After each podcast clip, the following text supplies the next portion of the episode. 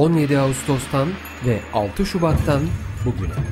Yapılanlar, yapılmayanlar, yapılamayanlar.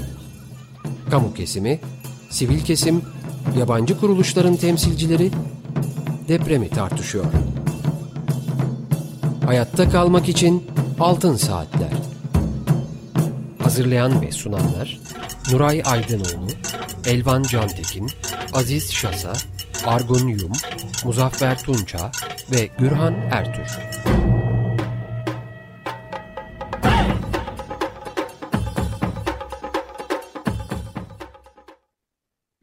Açık Radyo'dayız. Altın Saatler programında bugünkü programı Elvan Cantekin, Muzaffer Tunca ve ben Gürhan Ertür birlikte sunuyoruz. Teknik Masada ise Burak Muştu sesimizi sizlere ulaştırıyor. Telefon numaramız alan kodu 212 343 40 40. Elektronik posta adresimiz açıkradyo.com.tr Altın Saatler programlarının ses kayıtlarını Açık Radyo'nun internet adresinde podcast bölümünde dinleyebilirsiniz. Bugünkü programımızın destekçisi Talat Emel'e teşekkürlerimizi iletiyoruz. Efendim bugün konuğumuz aslında programımızın yapımcılarından biri Aziz Şasa, Türkiye Radyo Amatörleri Cemiyeti Genel Başkanı ile son depremlere ilişkin gözlemlerini, değerlendirmelerini konuşacağız. Özellikle de bölge ile ve bölge içi e, iletişim konusunda e, neler oldu, neler bitti, eksiklikler var mıdır, olumlu anıları var mı o bilgileri alacağız. Evet ben program yapımcıları arasında saymadım Aziz Bey'i çünkü bugün konuğumuz. Aziz Bey hoş geldiniz programa. Hoş bulduk efendim, hoş bulduk. Ee, Evet, Elvan Cantekin, Muzaffer Tunça sizler de hoş geldiniz. Merhaba. Merhaba. Evet, Aziz Bey sizinle daha ilk günlerde bir ön görüşme yapmıştık. O zaman Ankara'da, pardon Adana'da oluşturmuş olduğunuz e, oraya haberleşme noktası diyelim.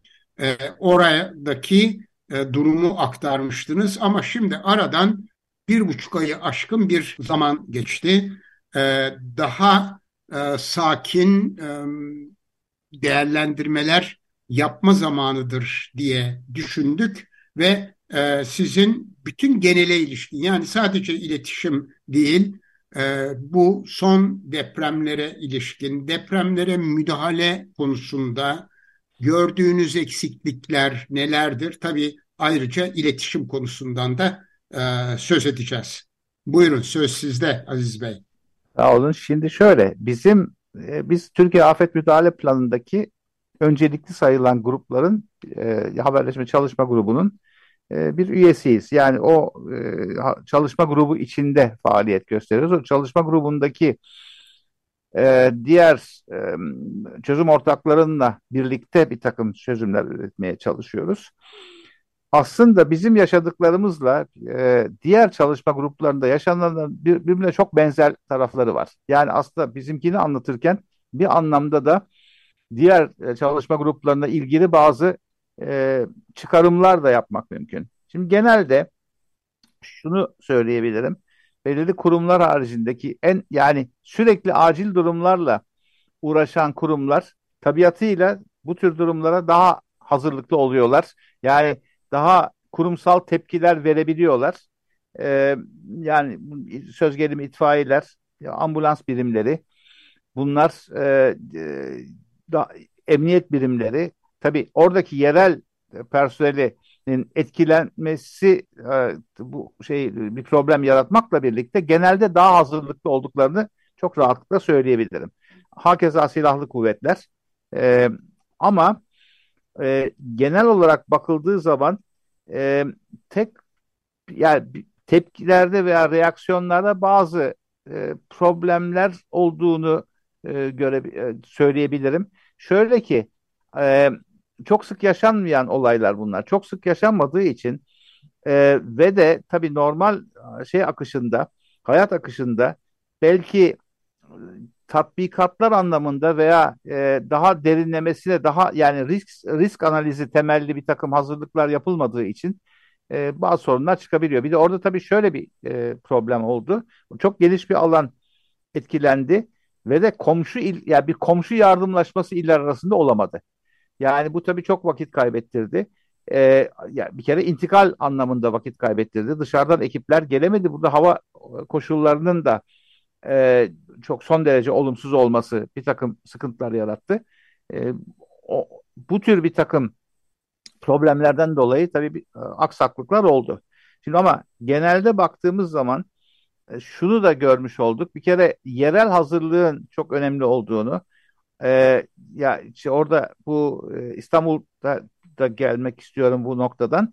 E, yani bu mahalle yapılanmaları e, ki orada mesela arama kurtarma ilk baştaki en fazla kurtarma e, hizmet çalışmalarını yerel oradaki insanlar yaptı. Dolayısıyla belki biraz daha eğitimli olsalar e, bu konuda daha e, hazırlıklı olsalar belki daha da etkin yapacaklardı bu işi. E, yani mahalli mahalli e, mahallinin mahalli e, halkın bu konudaki refleksleri e, olayın kaderini çok ciddi şekilde belirleyecek, belirleyecek bir nokta diye düşünüyorum ben. İstanbul'da da bunu düşünmemiz yani İstanbul'da bunun önümüze koymamız lazım bu gerçeği. Ben biraz tekrar şeye dönüyorum haberleşme konusuna. Lütfen. Ee, orada da şöyle biz bir kere çok kısa bir özet tüm bölgede e, Adıyaman hariç Adıyaman'da altyapımız yoktu. Onu da oraya ilk intikal eden bizim e, ordu ekibi oldu. Ordu temsilcisi ve ekibi oldu. Akabinde e, Çorum şubemiz oraya intikal etti. Ve çok hoş bir şey de oldu orada. E, Sabiha Gökçen Havalimanı'nın arama kurtarma e, bir e, biriminin oradaki çalışmalarında çok ciddi bir faydamız oldu. Oradaki koordinasyon haberleşmesi anlamında e, çok e, nazik bir jest yaptı Sabiha Gökçen Havalimanı. Ve bizim arkadaşlar davet ederek mesela bir e, teşekkür etti, plaket verdi. Bu hoş bir şey tabii. O e, o e, şunu da gösterdi bize. Zaten e, havalimanlarında da böyle bir takım e, işbirliği e, düşüncelerimiz vardı. Ne kadar doğru olduğunu yani o ağın içinde bizim de olmamızın veya bizim ağla onların irtibatı arasında o irtibatının sağlamasını bir takım e, kolaylıklar sağlayacağını sağladı. Onu da görmüş olduk. Çünkü önemli bir e, yani havalimanları hem lojistiğin organizasyon hem de işte bu örnekte olduğu gibi aslında bu ilk defa böyle bir şeye şahit oluyoruz. E, itfaiye ben hemen hava... bir soru sor, sorabilir miyim Aziz Tabii. Bey? Şimdi dediniz ki ilk bölgeye intikal eden e, ekiplerimiz Ordu ve Çorum oldu. E, ama benim bildiğim Hayır, Adıyaman'a. Adıyaman'a. Adıyaman. Ha, Adıyaman'a. Adıyaman. Adıyaman bizim altyapı, teknik altyapımızın olmadığı yani herhangi bir yapılanmamız olmadığı e, tek vilayet orada. Diğerlerine o zaman şöyle e, belki söylemekte fayda var. Diğer bütün illerde bizim teknik altyapımız vardı. Hatay'da mesela ilk sıfırıncı saatten itibaren çalışan e, telsiz e, yani sahada gelecek arama kurtarma ekiplerinin koordinasyonunda yararlanabileceği telsiz altyapısı bizim oradaki Hatay'daki e, altyapımızdı. Yani. E, o onu da şöyle orada bizim aslında e, daha önceden planladığımız Kandilli Rasathanesi'nden aldığımız risk analizleri temelinde oraya kurmak istediğimiz bir takım altyapılar vardı. Ya, e, o kurulum yerlerine erişimde yaşanan bir takım gecikmeler diyeyim. Dolayısıyla e, kuramamıştık. Fakat işte bu olayın hemen akab olmasının akabinde ertesi günü bunlar yapıldı. E, o, o dediğim gibi tek şey 19 tane rölemiz çalıştı orada o bölgede. Evet. Bunlar hepsi bunlar hepsi o bölgede e, yani sonra yani 19 iki tane sonradan 3 tane sonradan kuruldu. 16 tane vardı 3 tane sonradan kuruldu.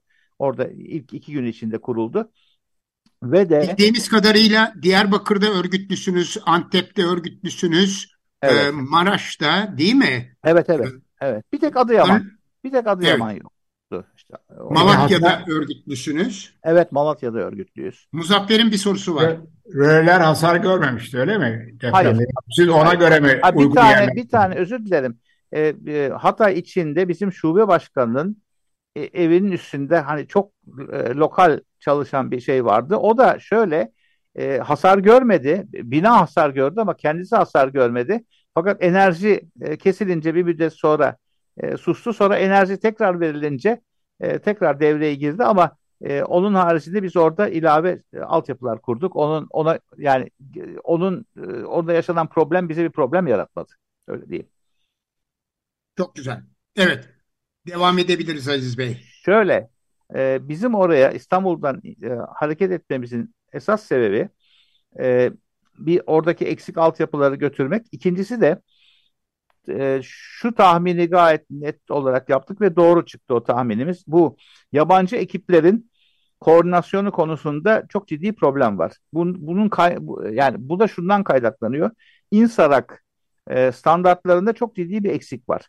E, bunu tekrar uyaracağız İnsarak yapısını.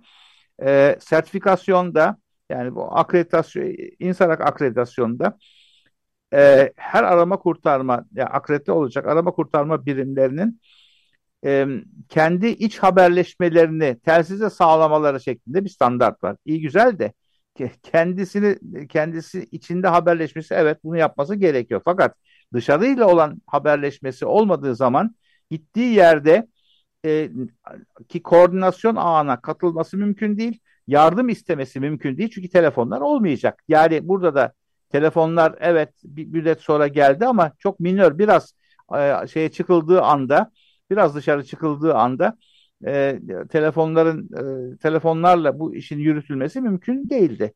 Ki e, yani tamamen de devre dışı kalması da çok e, şey bir olasılık değil. İlk saatlerde de zaten devre dışı kaldı.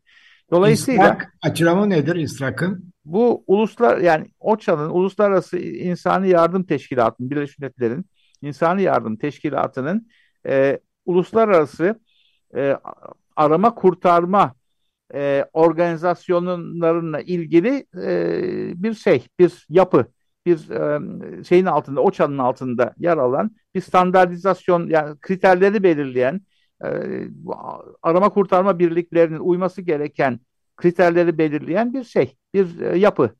E, ee, danışma grubu şeklinde danışma geçiyor. grubu şeklinde. Advisory ama, grup yani evet. International Search and Rescue Advisory Group Ama yani her ne kadar danışma grubu adı geçiyorsa da bu standart şu anda herkes tarafından belirse, belirlenen veya şey yapılan, uyulan bir standart ve orada çok önemli bir eksik var. Yani bizim tespit ettiğimiz bunu anlatmakta biraz güçlük çektik. Umarım bu olaydan sonra anlatabiliriz, anlatmış olabiliriz. Bir e, orada biz bizim uluslararası birlik vasıtasıyla bir çağrı yaptık.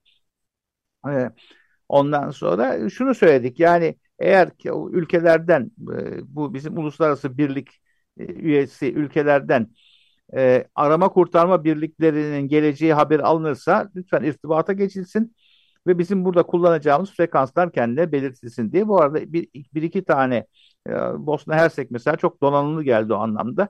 E, haberleşme ve lojistikten sorumlu e, ekip başı e, ama radyo amatörüydü. Orada o gayet rahat entegre oldu. E, bildiğimiz yani net örnek bu şu anda. E, şunu e, şunu da özellikle biraz belki genele e, önce tekrar müsaadenizle İstanbul'a döneyim. Şimdi İstanbul'da ne yapılacağı belli. E, İstanbul'da işte bu mahalle yapılanmalarıyla birlikte e, Türkiye Afet Müdahale Planı çerçevesinde aslında bizim haberleşme grubunda yap, yapmak istediklerimiz belli fakat bütün Türkiye Afet Müdahale Planı yapılanmasında yer alan bütün e, birimlere veya çalışma gruplarına muhakkak gönüllü katılımı lazım. E, mesela şeyde yardım konusunda çok ciddi bir potansiyel olduğunu gördük. Hala da devam ediyor. İnsanlara orada e, çok ciddi yardımlar gidiyor. E, bunlar da zaman zaman ilk başta belki o şeyin sıcaklığıyla olan olayın sıcaklığıyla bazı e, sıkıntılar olabiliyor ama ya, yani bunların giderek daha bir şey olması lazım. Yani daha e, belki organize olmasında fayda var. Daha birbirleriyle irtibatlı olarak çalışmalarında e, fayda var. Lojistikle, ulaşımla bunların hepsinin senkronizasyonunun biraz daha iyi e, yapılmasında fayda var gibi bir his var içimde. e, sosyal yardımda o anlamda çok ciddi bir şey olduğunu, bir potansiyel olduğunu ve çok da iyi çalıştığını, çok da büyük katılım olduğunu orada e, sanıyorum hepimiz gördük. E, bununla birlikte e, mahalle yapılanmalarına değildim. Bu arada şöyle bir e, gelişme var, e, memnun edici bir gelişme. Özel sektör ve EMO ile bir irtibat girişimimiz vardı. Bunlar e, yani olumlu yanıtlar geldi. Şimdi bunu biraz daha işleyeceğiz önümüzdeki günlerde. EMO dediğiniz hangi kuruluş? Ele, elektrik mühendisleri, elektrik mühendisleri ha, odası. Elektrik mühendisleri evet. odası, evet. Odası. On, o, orayla da bayağı yoğun bir çalışma yapacağız. Bizim çalışma konumuza giriyor. Zaten eğitim konusunda da beraber yapabilecek, gelecek, yapabileceklerimiz var. Ee, yani o şey, o olumlu bir olay. İstanbul için bir proje üzerinde çalışıyoruz. Ee, bunu yani bu tamam bizim röleler vesaire bunların yerleşimi konusunda valilikten ciddi bir destek almaya başladık. E, bu çok e, memnuniyet verici. Bir relokasyon yani bazı rollerin yerlerini değiştirerek daha e, etkin iş yapacak hale getirmeyi umuyoruz. O konuda bir çalışmamız var. Bilgi Teknolojileri Kurumu'yla e, bir görüşmemiz olacak ama en önemlisi şu yani bugün e, öğlen daha sonraki saatlerde inşallah Kandilli Rasathanesi'nden daha güncel e, risk analizlerini almış olup e, ona göre kendi altyapılarımızın durumunu, nerede eksiğimiz var, nereye ilave yapmamız lazım buna göre bir bakacağız. Ama şunu özellikle ben tekrar vurgulamak istiyorum. E, sürekli e, de vurguladığım, sürekli de telkin ettiğim önceden bir takım şeyleri risk analizleri temelinde önceden yapmak lazım. Önceden yapma, yapmadığınız zaman o anda e, olmayabiliyor. Yani vakit kaybediliyor. Bizim orada o bir tane kritik altyapımız eğer olsaydı iller arası irtibat biraz daha yani çok daha kolay olacaktı. Ama neyse ki Hatay'daki e, yani Hatay'daki tem, temel aldığımız risk analizlerine göre yerleştir, yerleştirdiğimiz altyapılar çok ciddi iş gördü. Diğer vilayetlerde de aynı şey oldu. Aziz Bey şu noktada Bey, hemen... bir, bir, bir soru sorabilir miyim ben? Ya e, şimdi ilk günlerde hatta ilk günleri de aştı birazcık süre olarak. E, e, yani haftayı falan da geçti. Özellikle mobil haberleşme konusunda çok şikayet oldu. E, bu, bu şikayetler uzun süre devam etti de esasında bir sürü yerde, bir sürü şeyde. E, burada temel sorun sizce neydi? Yani bir iletişimci olarak bir e, şey haberleşmeci olarak daha doğrusu e, bu konuda e, temel sorun neydi ve İstanbul da geri dönersek siz hep o e, şey İstanbul'la ilgili değerlendirmeyi de yapıyorsunuz. Aynı şeyi e, bunun için de e, bu konu için de yapsak İstanbul için neler yapılması gerekiyor ki bu yaşananlar yaşanmasın? Şimdi bir kere prensipte şöyle bir problem var. Ee, biz her şeyi GSM ile halledebileceğimiz yanılgısına düşüyoruz. Mesela son bir haberleşme grubu toplantısı oldu. Size sanıyorum daha önceki programlarda anlatmıştım. 2012'de Japonlar İstanbul'a geldi ve bir çalıştay yapıldı. Uluslararası Telekomünikasyon Birliği'nin e, bir organizasyonuydu bu. E, ve bunu bunun bu organizasyonun yapılması da e, e, Japonların Japon e, devletinin talebi üzerine oldu. O 2011'deki yaşadıkları büyük felakette e, adamların her türlü altyapısı gitti. Benim mesela çok ciddi sorunlar yaşadığını biliyordum da ayrıntısını bilmiyorum. Geçenlerde e, ki burada valilikte yapılan bir toplantıda e, orada, orada GSM'in 57 gün olmadığını yani Japonya gibi bir yerde GSM'in 57 gün olamadığını o olaydan sonra mesela öğrenmiş oldum. O enteresan bilgi. Demek ki olabiliyor bu. Yani alternatifler önemli olan alternatiflerin olması. Bu alternatiflerin hepsi teknoloji olmayabilir e, yani tamamen ve sadece teknolojiye güvenerek e, hareket etmenin çok doğru olmadığının o güzel bir örneğini tekim çıkıp ondan sonra ilk geldikleri yerde o heyetin e, İstanbul'du. İstanbul'da onlara iki tane e, yani İstanbul'da yapılan sunumların iki tanesini e, iyi uygulama örneği olarak kayıtlarını aldılar. Bir tanesi bu haber bizim yaptığımız bu haberleşme e, o tarihteki adıyla haberleşme hizmet grubu ki o tarihte sadece 7 tane çalışma grubu vardı. Onlardan bir tanesi de haberleşme grubuydu. E, onunla ilgili yaptığımız sunum çok hoşlarına gitti. O yani o yapıyı iyi uygulama örneği olarak aldılar, koydular kayıtlarına ve hatta hiç kimsenin bugüne kadar bizden istemediği bir şey yaptılar. E, onlardan başka istemediği e, vaka analizi istediler. Bugüne kadar bizde hiç bizden hiç kimse vaka analizi istemedi. Yani ne yaşandı, nasıl problem ne oldu ve o problem nasıl çözüldüğüne dair e, bir tek onlar bize o soruyu sordu. Bizde soran olmadı. O bana ilginç gelen bir olay. E, orada ikinci şey o tarihteki bir e, GSM şirket e, o tarihte bir GSM şirketinin iş sürekliliği e, uzmanının veya yöneticisinin yaptığı kritik kule. E, e, teklifiydi. Onu da iyi bir proje olarak aldılar. Şimdi evet kule e, kule olayı yani GSM'cilerin bir kere kule e, iki tane büyük ba bağımlılığı var. Bir tanesi kule yani şeyleri kurdukları e, altyapıların sağlamlığı. Kule en sağlam akla gelen en sağlam tabii ki ve son fiili olarak da en sağlam yapı. İkinci problem enerji. Şimdi İstanbul'da e, İstanbul örneğinde e, kule olayını yapmak pek kolay belki olmayacak ama bu konuda bir takım şeyler muhakkak çalışmalar olacaktır. Çünkü İstanbul'daki bir kere şeylerin aktarıcıların e, hasarını önlemek e, önemli bir nokta. Enerji konusunda benim bildiğim kadarıyla bizim GSM şirketlerinin e, 6 saati aşan şeyleri var. E, ki o e, Almanya'da mesela bir saat gibi bir e, dayanım süresi var elektrik kesintisi GSM'cilerin. Bizimki şu anda 6 saat. E, daha fazla artırılabilir mi bilemiyorum ama bir takım çalışmalar yapıyorlar. Ama temel yanlış bizim şu anda e, her şeyi GSM'den bekliyor olmamız.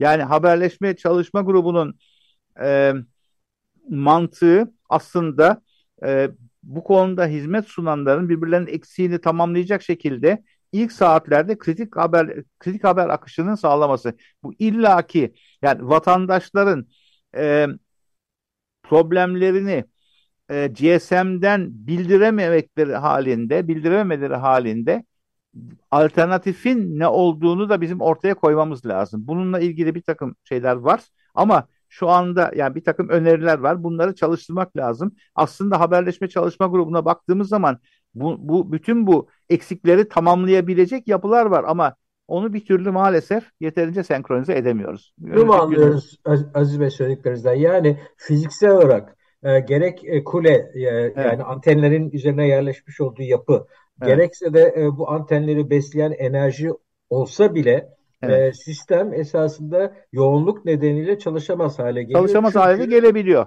O da yani var. Çünkü biz bütün e, haberleşmeyi e, kritik haberleşmeye dahil olmak üzere GSM üzerinden yapma gibi bir şeyimiz var. E, evet. E, yerleşimiz var. Bunu esasında ben e, polislerde falan da görüyorum. Polisler de birbirleriyle cep telefonuyla haberleşiyorlar telsiz yerine. E, bu normal zamanlarda bile bu şekilde oluyor anladığım kadarıyla.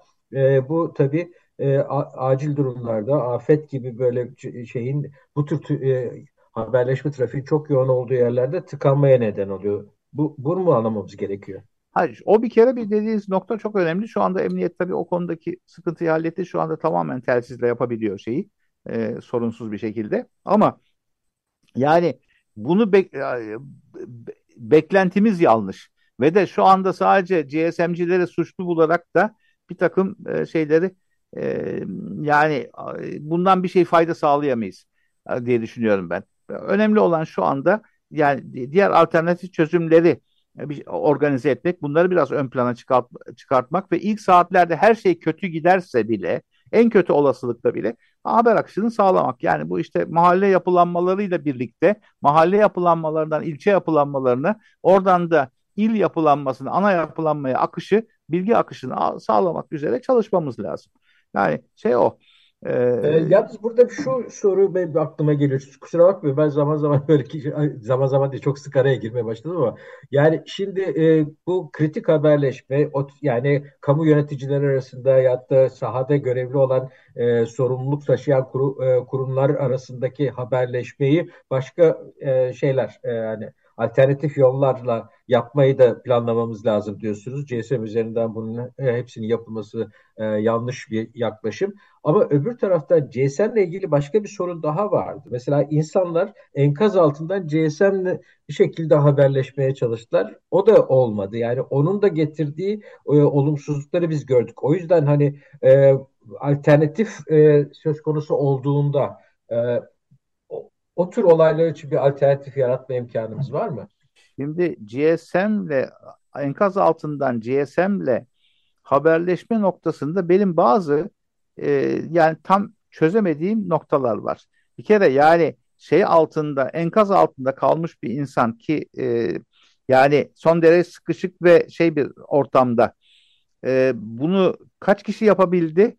Bunu yani tabii her yap yapabilen her kişi bir kazanım. Yani en azından konumunu bildirebiliyor, durumunu bildirebiliyor ama burada benim hala çözemediğim yani e, bir takım noktalar var. E, o bir şey. İkincisi yani o o o kadar e, şeyin arasında yani bir e, enkaz altında o anda etrafta e, yani o derece kötü bir durumda eğer şeyler yoksa etrafta e, ki e, hücreler, kuleler gittiyse veya e, aktarıcılar gittiyse bunun ne kadar mümkün olduğu ve de yani o kadar hasar görmüş bir yere seyyar bir şeyin getirilmesinin alacağı vakit bunlar tabii çok çok şeyler farklı farklı parametreler. Yani e, o evet olabilir teorik olarak onu yapmış olabilir. Kaç kişi yaptı bunu bilmiyoruz. Kaç kişi şeyden bu şekilde yardım isteyebildi bunu bilmiyoruz ama hani e, burada bir sorun yaşayacağımızı biliyoruz. En azından yani e, mahalle e, ki sesle genellikle biliyorsunuz enkazlarda enkaz altında kalanlar ya küçük bir yardımla çıkabildiler ya da ses vererek yani şey olduğunu orada çıkan mahalle yapılanması veya e, vatandaşlar sahaya çıktıkları zaman tabii ki e, o enkazdan oraya gittiler ve şunu herhalde öğrendiler artık yani ses gelip gelmediğini araştırmak değil mi? Bunu sorgulamak ve en azından ses geliyorsa ses geliyorsa bunu ilgili birimlere iletme konusu çalıştı. Dolayısıyla e, ondan sonrası önemli. Yani o bilgi orada insan yaşadığı bilgisi alındıktan sonra bunun arama kurtarma birimlerine veya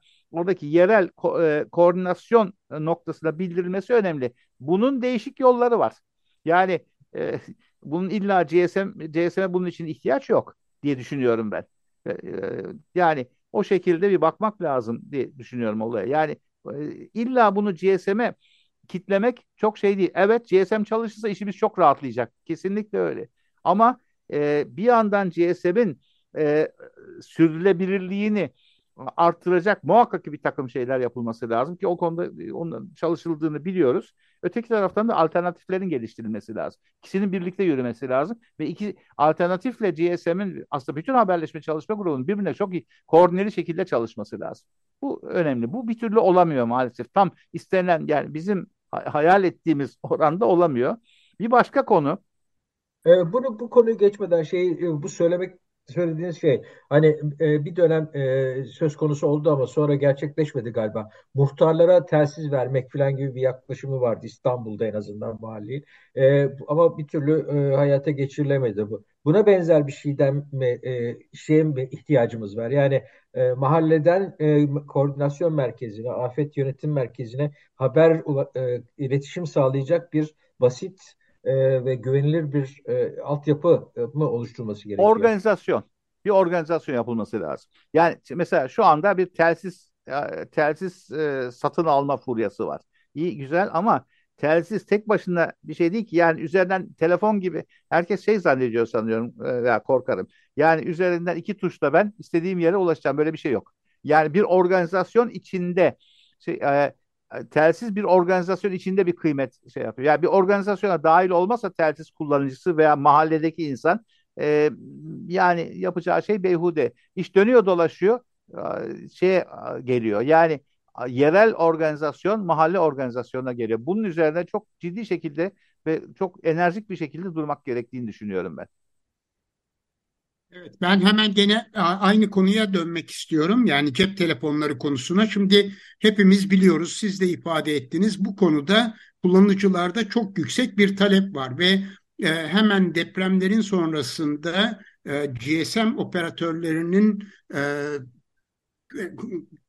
cep telefonlarının çalışmasına e, ilişkin altyapılarıyla ilgili çok ciddi e, eleştiriler geldi. Evet muhakkak yani altyapı yatırımları yapılması e, hatta e, baz istasyonlarının düzgün binaların üstüne veyahut da biraz önce sizin söylediğiniz gibi e, çelik kulelerin üstüne konumlandırılması e, gerekir. Fakat bunun dışında yani şunu da çok iyi biliyoruz bizim programlarımızda da sıklıkla e, tekrarlıyoruz. Özellikle siz bunu çok e, net belirtiyorsunuz. Cep telefonlarının deprem sonrası oluşacak olan iletişim trafik e, ne bu yükü e, taşıyacak ölçüde e, bir altyapı imkanı maalesef yok. Yani işte e, olsaydı zaten Japonya'da olurdu. E, çok enteresan yani e, kaç gün e, boyunca şeyler e, cep telefonları e, çalışmamız. Yalnız veri güvenliği uzmanı arkadaşımız aynı zamanda açık radyo programcısıdır.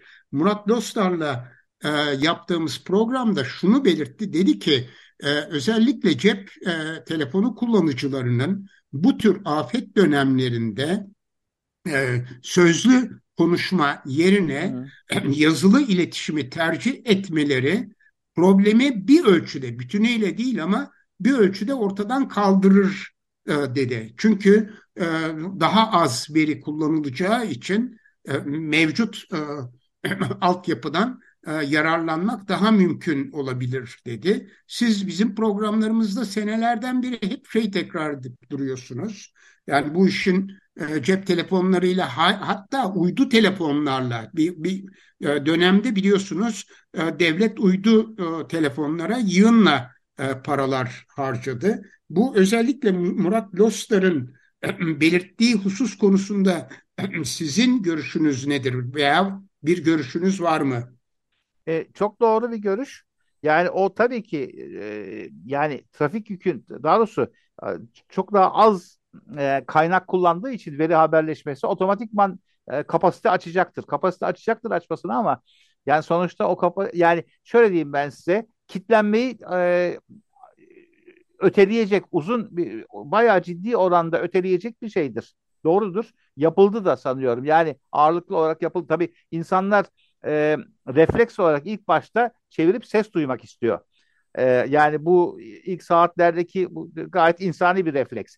Yani Çok bunu doğru. bunu bastırmak belki bu refleksi bastırmak anlamında bu telkinde bulunmak evet çok doğru bir şey. Yani olabildiğince veriye kaydırmak, veriye kaydırıldığı anda yani WhatsApp veya benzeri bir şeyle bir ortamda mesajlaşmak SMS en sağlamı aslında en az kaynak kullanan da SMS. E, dolayısıyla bu şekilde hani bu şeyi ötelemek problemi e, problemin e, olabildiğince ötelemek muhakkak gibi bir şey e, doğru bir e, doğru bir uygulama. Bunun bunun telkin edilmesinde fayda var. Mesela, Ediliyor da. Afet anında hemen böyle bir mesaj yollansa olmuyor mu? Ee, şeylere, e, telefonla. E şimdi şöyle e, e, a, onu GSM şirketlerinin göndereceği e, bir mesajdan evet. yani bir uyarı mesajından. Yani uyarı evet ama işte o o tabii şöyle olabilir. Niye olmasın? Abi şunu yap, yapıldı, şunu yapıldığını biliyorum. Olabildiğince şu anda e, şeyin e, kapasitenin daha çok e, yazılı haber, veri haberleşmesine kaydırıldığını duymuştum. E, ama yani e, bu şekilde kapasite kaydırarak onu e, herhalde onun tedbiri alınıyordur. Ama önemli olan kullanıcı tarafının e, bilinçlendirilmesi. Kullanıcı tarafı bilinçlenirse problem daha da azalır diye düşünüyorum. Evet, Aziz Bey siz zamanınızın dar olduğunu biliyoruz ama bir iki sorumuz daha var. Biraz tamam, tutacağız evet. sizi. Şimdi e, dediniz ki biz risk analizlerini alıyoruz. E, örneğin Kandilli Rasathanesi'nden e, çeşitli illere ilişkin e, risk e, yapılmış olan analizleri alıyoruz. Sonradan bu analizleri nasıl kullanıyorsunuz? Ne yapıyorsunuz? Şimdi şöyle yani yap, altyapı planlamamızda onu kullanıyoruz. Yani geçenlerde mesela bu bahsettiğim şeyle ilgili bu son konuştuğumuz şu anda olayın yaşandığı bölgeyle ilgili biz orada belirli yerleri e, hani oradaki yerel yerelden biz mesela nerenin nereye iyi çalıştığını veya menzil anlamında nerenin optimal olduğunu öğreniyoruz. E, oranın analizini yapıyoruz. Orada farklı seçeneklerin analizini yapıyoruz. O analizleri yani alan hangi alana yayıldığını orada bir sistem kurulduğu zaman nereye gideceğinin analizini yapmak büyük ölçüde mümkün. Bu analizleri e, şeyle paylaşıyoruz Kandil'le Doğan Hoca'yla. Ondan sonra e, bunlardan hangisi daha iyi diye hatta o kadar ayrıntısına yani şu üç seçenekten hangisi sizce hani buradaki yerel riskleri e, azaltmak anlamında hangisi daha uygun diye sorduğumuz zaman o, onun bir takım tavsiyeleri oluyor. O tavsiyelere e, tabii eğer o yani o optimal yere erişim iznini alırsak gidip oraya kuruyoruz. Yani o şekilde çalışıyoruz. Kandilli olan ilişkimiz tabii bu yani bir taraftan o malum şu anda 2004'ten beri çalışan oradaki bizim sistemimiz var. Ee, yani 4 üst, 3 üstü e, aletsel büyüklüğü 3'ün üstünde olan e, depremlerin verilerini oradaki bilgisayardan bizim oradaki istasyona oradan da APRS ortamında e, yani bayağı geniş bir alana e, şu anda hatta e, ülke dışına yani komşu ülkelere kadar gidiyor. O şey gidiyor. O bilgiyi evet. gönderiyoruz. Onun haricinde ama daha çok tabii şu anda ağırlıklı olarak hani nasıl e, yani risk analizi anlamında bir takım e, çalışmalarımız oluyor onlarla. Kurdu, kuruyoruz dediğiniz röle istasyonu mu kuruyorsunuz? Yani e, esas sizin e, tabii, tabii, kuruluşunuz... aktarıcı röle. Tabii röle kuruyoruz. Evet. Bir röle, röle kurarak ilerliyorsunuz. Evet. Bir de biraz bir e, daha e, önce programın başında Hatay'ı anlatırken Hatay'da elektrik kesintisinden etkilendiğinizi belirttiniz. Ha, bizim bizim şube başkanının e, kendi konutunda ki bir röle var. Orada çok yerel yani sadece şey Antakya'nın içinde çok dar bir oldukça dar bir alana hizmet veren e, bir şey vardı. Kendi kurduğu bir röle. O şey yaptı. O, evet, o bir müddet şimdi etkilendi. Buradan hareketle sormak istediğim sizin röle istasyonlarınızda e, esas itibariyle e, elektriğe mi bağlıdır? Enerji mi gerekiyor onlar e, için? Tabii ki. Elektrikle çalışıyor hepsi ama şöyle biz genellikle e, e, yedekli enerjisi olan yerlere e, kuruyoruz. Yani ya jeneratör olan ya da jeneratörü yoksa akü koyuyoruz. Baya yani uzun müddet yani e, dayanabilecek şekilde oraya akü koyuyoruz. Güneş paneli koyuyoruz. Yani o şekilde yedekliyoruz. Tabii ki e, ulusal şebekeden alıyoruz ama ulusal şebekeden almadığında sadece güneşle çalışan, e, güneş enerjisiyle çalışan rollerimiz var. Onlar ne kadar dayanıyor? E onlar, onlar şöyle diyeyim ben size yani üç gün dayanır en azından. Evet özellikle de güneş enerjisi e, evet. olduğu için tabii yani, e, ya bakım tabii bakım da istiyor. Gidip zaman zaman o şey yapıyoruz. E, bakımını yapıyoruz. Ha bu arada tabii bütün bunları kendi imkanlarımızla e, bunlar kolay yatırımlar değil. Bugüne kadar kimseden de şöyle e, yani çok büyük bir yardım falan da almış değiliz. Hiçbir şey de almış değiliz aslında. Yani elimizden geldiği kadar biliyoruz. Yani elimizden geldiği kadar yapıyoruz bunu. Evet. Siz daha belki programlarda özel sektörün de ilgi göstermediğini söylemiştiniz. Bu ama şey hayır yani şunu söyledim. Özel sektörün genel anlamda yani Türkiye Afet Müdahale Planı e, şeyine yapı, yapılanmasına artı tabii bizim özelimizde haberleşme konusunda alternatif e, haberleşmeye çok e, ilgi göstermediğini söylemek istedim ben orada. Evet ben bu arada şimdi Türkiye'de birdenbire üç konu son derece önemli hale geldi ve e, bireyler e, hatta gruplar bu üç konuda e, acil bazı önlemler almak istiyorlar. Bunların başında biliyoruz bina incelemeleri konusu geliyor. E, ikincisi mahalle ve semt örgütlenmeleri. E, üçüncüsü ise yani son dönemde bize sorulan sorulardan bu tersiz haberleşmesi konusunda ne yapabiliriz? E, nasıl e, e, bu konuda eğer bir e, belge alınacaksa e, nasıl yetkilenebiliriz diye sorular soruluyor. Son soru olarak da bunu e, sormak istiyorum. Ne yapması lazım telsiz haberleşmesine dahil olmak isteyen bireyler? Şimdi şöyle bir kere en temel ben söyleyeceğim şey yani muhakkak ki bir mahalle yapılanmasına veya bir organizasyona genel anlamda entegre olması. Yani telsiz bir araç bu aracın yani etkin şekilde kullanılması bir organizasyon içinde olabiliyor. Yani mahalle yapılanması o anlamda çok önemli bir e, yapı. Yani orada e, kısa yoldan en en kısa yoldan yardım alabileceği yer zaten mahalle. Yani ilk ilk şey, ilk aşama mahalle. Dolayısıyla mahalleye entegre olması halinde bir mahalle yapılanmasını güçlendirecek artı daha kolay, daha hızlı bir şekilde yardım alabilecek. Dolayısıyla mahalle içindeki haberleşme ona yönelik bir şey yapabilir. Bu ilk adımdır. Ya bunu da yapmak için herhangi bir belge falan gerekmiyor. Gidip orada şu anda piyasada satılan PMR tabir edilen yani kısa menzilli telsizler var. Bunlarla e, bu yapılabilir. Ama dediğim gibi bir organizasyon hangi frekans seçilecek, seçilecek, hangi kanal seçilecek, nerede? Bir de olayın hani e, doğru kullanımına ilgili mesela biz BTK Akademi'ye telsiz e, haber e, telsiz temel telsiz haberleşmesine ilgili bir şey yerleştirdik. Bir e, eğitim var. Oradan mesela telsiz kullanımı, temel telsiz kullanımına ilgili her şeyi öğrenebilir. BTK Akademi'de var bu. E, onun ötesinde daha ileri aşamada bir şey yapacaksa o zaman amatör telsizlik belgesi alacak. O tabii daha e, geniş imkanlar sağlıyor.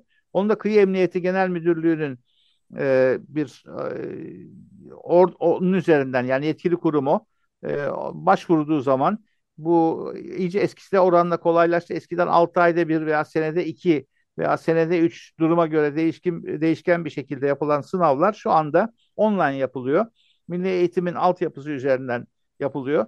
Kıyı emniyetine başvurulduğu zaman e, o sınava e, yani sınav başvurusu o şekilde yapılabiliyor. Randevu alınıyor. O, o şekilde yapılıyor. Onun onunla ilgili eğitim notları var. Şu anda e, onu online'a çevirmeye çalışıyoruz ama e, ihtiyaç halinde e, şeyi basılı olarak onu e, bizim konak şubemiz o konuda bir doküman hazırladı. Onu da oradan elde etmeleri mümkün. Çok yakın bir zamanda inşallah onu şeyde online'da yap, koymuş olacağız. Yani kendileri cep telefonuna indirip oradan çalışabilecekler. E, artı tabii ki dediğim biz de bir organizasyonuz. Bizim de bizim de yani bir organizasyon e, insan kaynağını ayakta durur. Yani e, bize de katıldıkları zaman amatör telsizlikte kendilerini geliştirme noktasında e, muhakkak ki çok önemli katkılarımız olacaktır. Evet, yani aynı zamanda e, sizin gönüllünüz de olabilir. Çünkü gönüllü evet. çalışan bir teşkilatsınız ve evet. Türkiye Radyo Amatörleri Cemiyeti TRAÇ Türkiye Radyo Amatörleri Cemiyeti traç.org.tr adresinden bütün e, cemiyete ilişkin bilgilere ulaşmak mümkün. Sanıyorum evet. bu sınavlarla ilgili de bilgiler orada var değil mi? Var ama yani, onu daha geniş geniş hale getir. Daha kullanışlı bir eğitim materyalini de koyacaksınız evet, oraya evet, değil mi? Evet, evet, evet. Evet. evet. Ee, Aziz Bey çok teşekkür ederiz. Siz son programlarımıza hiç katılamadınız. Ee, çünkü bölgedeydiniz, koşuşturuyordunuz ve hala o koşuşturma devam ediyor. Evet. Çünkü şimdi e, sizi serbest bıraktığımız anda hemen Kandilli Rasathanesi'ne koşturup gideceksiniz. Evet. Çok çok teşekkür ederiz. Ben teşekkür ederim. İyi yayınlar. Için. Görüşmek üzere. Sağ olun. Sağ olun. Sağ olun. Kolay gelsin Sağ diyoruz. Olun, evet, e, şimdiye kadar e, Türkiye Radyo Amatörleri Cemiyeti Başkanı Aziz Şasa ile son depremlere ilişkin gözlemlerini, GSM e, altyapısını ve e, telsiz haberleşmesine ilişkin bilgileri aldık. E, efendim dün e, Nevroz idi e, ve dünkü gerçekleştirdiğimiz programda da bir Nevroz e, şarkısı çaldık. Şimdi yine e, bir Nevroz şarkısıyla e, küçük bir ara veriyoruz. Ondan sonra kalan zamanımızda da kendi aramızda konuşarak programımızı kapatacağız. Evet 95.0 Açık Radyo'da Altın Saatler programının ikinci bölümündeyiz. İlk bölümde Türkiye Radyo Amatörleri Cemiyeti Başkanı Aziz Çasa ile son depremlere ilişkin gözlemlerini konuştuk. Ayrıca hem GSM altyapısı, GSM sistemi e, ve e, telsiz e, sistemi konusunda da bilgiler aldık. E, şimdi buradan hareketle e, hemen ben e, Çiğdem Toker'in bugün T24'te yayınlanan yazısına atıf yapmak istiyorum. Deprem ihaleleri 75 milyar Türk lirasını geçti başlığıyla e, yayınladığı bu haberde şunları belirtiyor. E, son e, ihalelerle birlikte toplam teklif büyüklüğü ile konut sayısı üzerinden yapılan hesaplamaya göre diyor konut başına maliyet ortalama 1.8 milyon Türk lirasına yaklaşıyor. Ee, daha öncesinde bu konuda yapmış olduğumuz e, programlarda e, biliyorsunuz bu birim maliyet konusunu ve olası toplam maliyet konusunu konuşmuştuk. Bu konuda en son güncellemesini de almıştık Profesör Doktor Kamil Yılmaz'ın. Bu programı da 17 Mart tarihinde e, gerçekleştirmiştik. Oradaki rakamlarla bunu da karşılaştırmakta fayda var. Çünkü TOKİ'nin e, büyük depremden iki hafta sonra başlattığı ve tümünü pazarlık usulüyle yaptığı konut ihalelerinin toplam büyüklüğünün bugün itibariyle 75 milyarı geçtiğini belirtiyor Çiğdem Toker. Ee, evet bu ilan edilmeden yapılan deprem ihaleleri e, haftalık olarak e, Çiğdem Toker tarafından paylaşılıyor. Son olarak geçen haftaki yazısında e, konut ihalelerinin toplam büyüklüğünün 60.7 milyar düzeyinde olduğunu yani bir hafta içinde 15 e, milyar gibi e, bir büyüklükte yeni ihaleler e, gerçekleştirildiğini öğreniyoruz. Nitekim detay bilgilerde de bir önceki hafta yani 13-17 Mart tarihleri arasında tam 11 tane ihalenin yapıldığını, TOKİ'nin Malatya, Gaziantep, Kahramanmaraş, Diyarbakır, Osmaniye, Adaman, e, Adıyaman, e, Adana içinen yapılan konut ihalelerinde e, bir haftalık ihale büyüklüğünün 14 milyar lirayı geçtiğini ifade ediyor. Ee, bunların günlere göre dağılımını da vermiş. Kısaca belirtiyorum. TOKİ 13 Mart'ta 4, 14, 15, 16 Mart'ta birer, 17 Mart Cuma günü 4 ihale olmak üzere 5 e, iş gününde 11 tane ihale gerçekleştiriliyor ve e, bu ihalelerle birlikte 21 Şubat 17 Mart tarihleri arasında yapılan deprem konutları ihale sayısı 77'ye ulaşmış. 77 evet. ile, e, ihale kapsamındaki konut sayıları ise 41.950 olmuş. Yani bu bağımsız birimler birim sayısı olarak 40, 42 bin diyelim. Bu sayıya az sayıda köy evi ve geçici barınma merkezlerinin de dahil olduğunu belirtiyor. Aslında çok hızlı ve e, ne olduğunu da tam anlayamadığımız e, yani özellikle planlamasına ilişkin planlama aşamalarına, kent bazlı planlama e, aşamalarına e, hakim olmadığımız, bilgimiz olmayan e, bir e, hızlı gelişmeyle karşı karşıyayız. Belki inşaat mühendisleri olarak Muzaffer ve Elvan siz bu konuda birkaç şey söylersiniz diye umut ediyorum. Ben esasında bu konuda bir gür, şey Muzaffer'e bir soru sormak istiyorum. Çünkü o daha yakın piyasaya. Yani e, 1 milyon 800 bin lira maliyet e, ve işte yaklaşık 100 bin dolar falan civarında bir rakamdan bahsediyoruz. E, bu rakam e, piyasa koşulları içerisinde e, nasıl bir rakam? E, bunun hakkında değerlendirme yapmak şu aşamada mümkün mü? Çünkü ben şeye baktım 99 depreminden sonraki e, ekonomik e, maliyet hesaplarına falan Orada birim başına e, yeniden inşa maliyeti konutlar açısından çok daha düşük tutulmuş. Çok daha düşük rakamlardan bahsediliyor. E, bu burada e, bu rakam bana biraz fazla yüksek geldi. E, Ancak burada Elvan e, şöyle bir şey var zannediyorum. Ben onu açıklığa kavuşturmak lazım. Altyapı da var. Yani yolları, kanalizasyon vesaire de buna dahil. Yani bir site yapılıyor ya oraya. E, kaç, da, e, ama işte, ben gene 99 depremi sonrasındaki Dünya Bankası şeylerine baktım. O, o da herhalde aynı e, şekilde değerlendirilmiştir diye düşünüyorum. O yüzden. Yok orada sadece bina yapıldı. Ee, altyapı so yani o metrekare fiyatları 99'daki bina idi. Yani ihaleye alanlar binaları yaptılar da burada zannediyorum altyapı da vardır bu fiyatta. Normal olarak bugün 1 milyon 1 milyon 200 bin falan civarında e, bir dairenin. Ne, ne kadarlık daire bu? 100 metrekare mi? 100 metrekare evet 100 metrekare. Tabii bunların e, kaçar metrekare olduğunu bilemiyoruz. Çünkü e, TOKİ tiplerinde 85'ten 85, 100, 120 metrekarelik tipler oluyor. E, bunların, Ortalamasının 100 metrekare olduğunu evet, biliyorum bu, bu tabii, tabii, 100 metrekare, tabii tabii 100 metrekaredir. E, dolayısıyla e, yani burada zannediyorum altyapı e, bir miktarda altyapı maliyeti yani yollar, e, su, e, kanalizasyon e, vesaire de vardır diye düşünüyorum. Yani onu da bir incelemek lazım. Yoksa evet. normal dediğin gibi şeye göre yüksek fiyatta. E, yani fiyat daha yüksek ama e, bugün zaten Gaziantep'te galiba demin televizyonda gördüm. E, şeyi törende mi yapıyordu bakan? E, oradan belki bir fikir vermiştir bilmiyorum.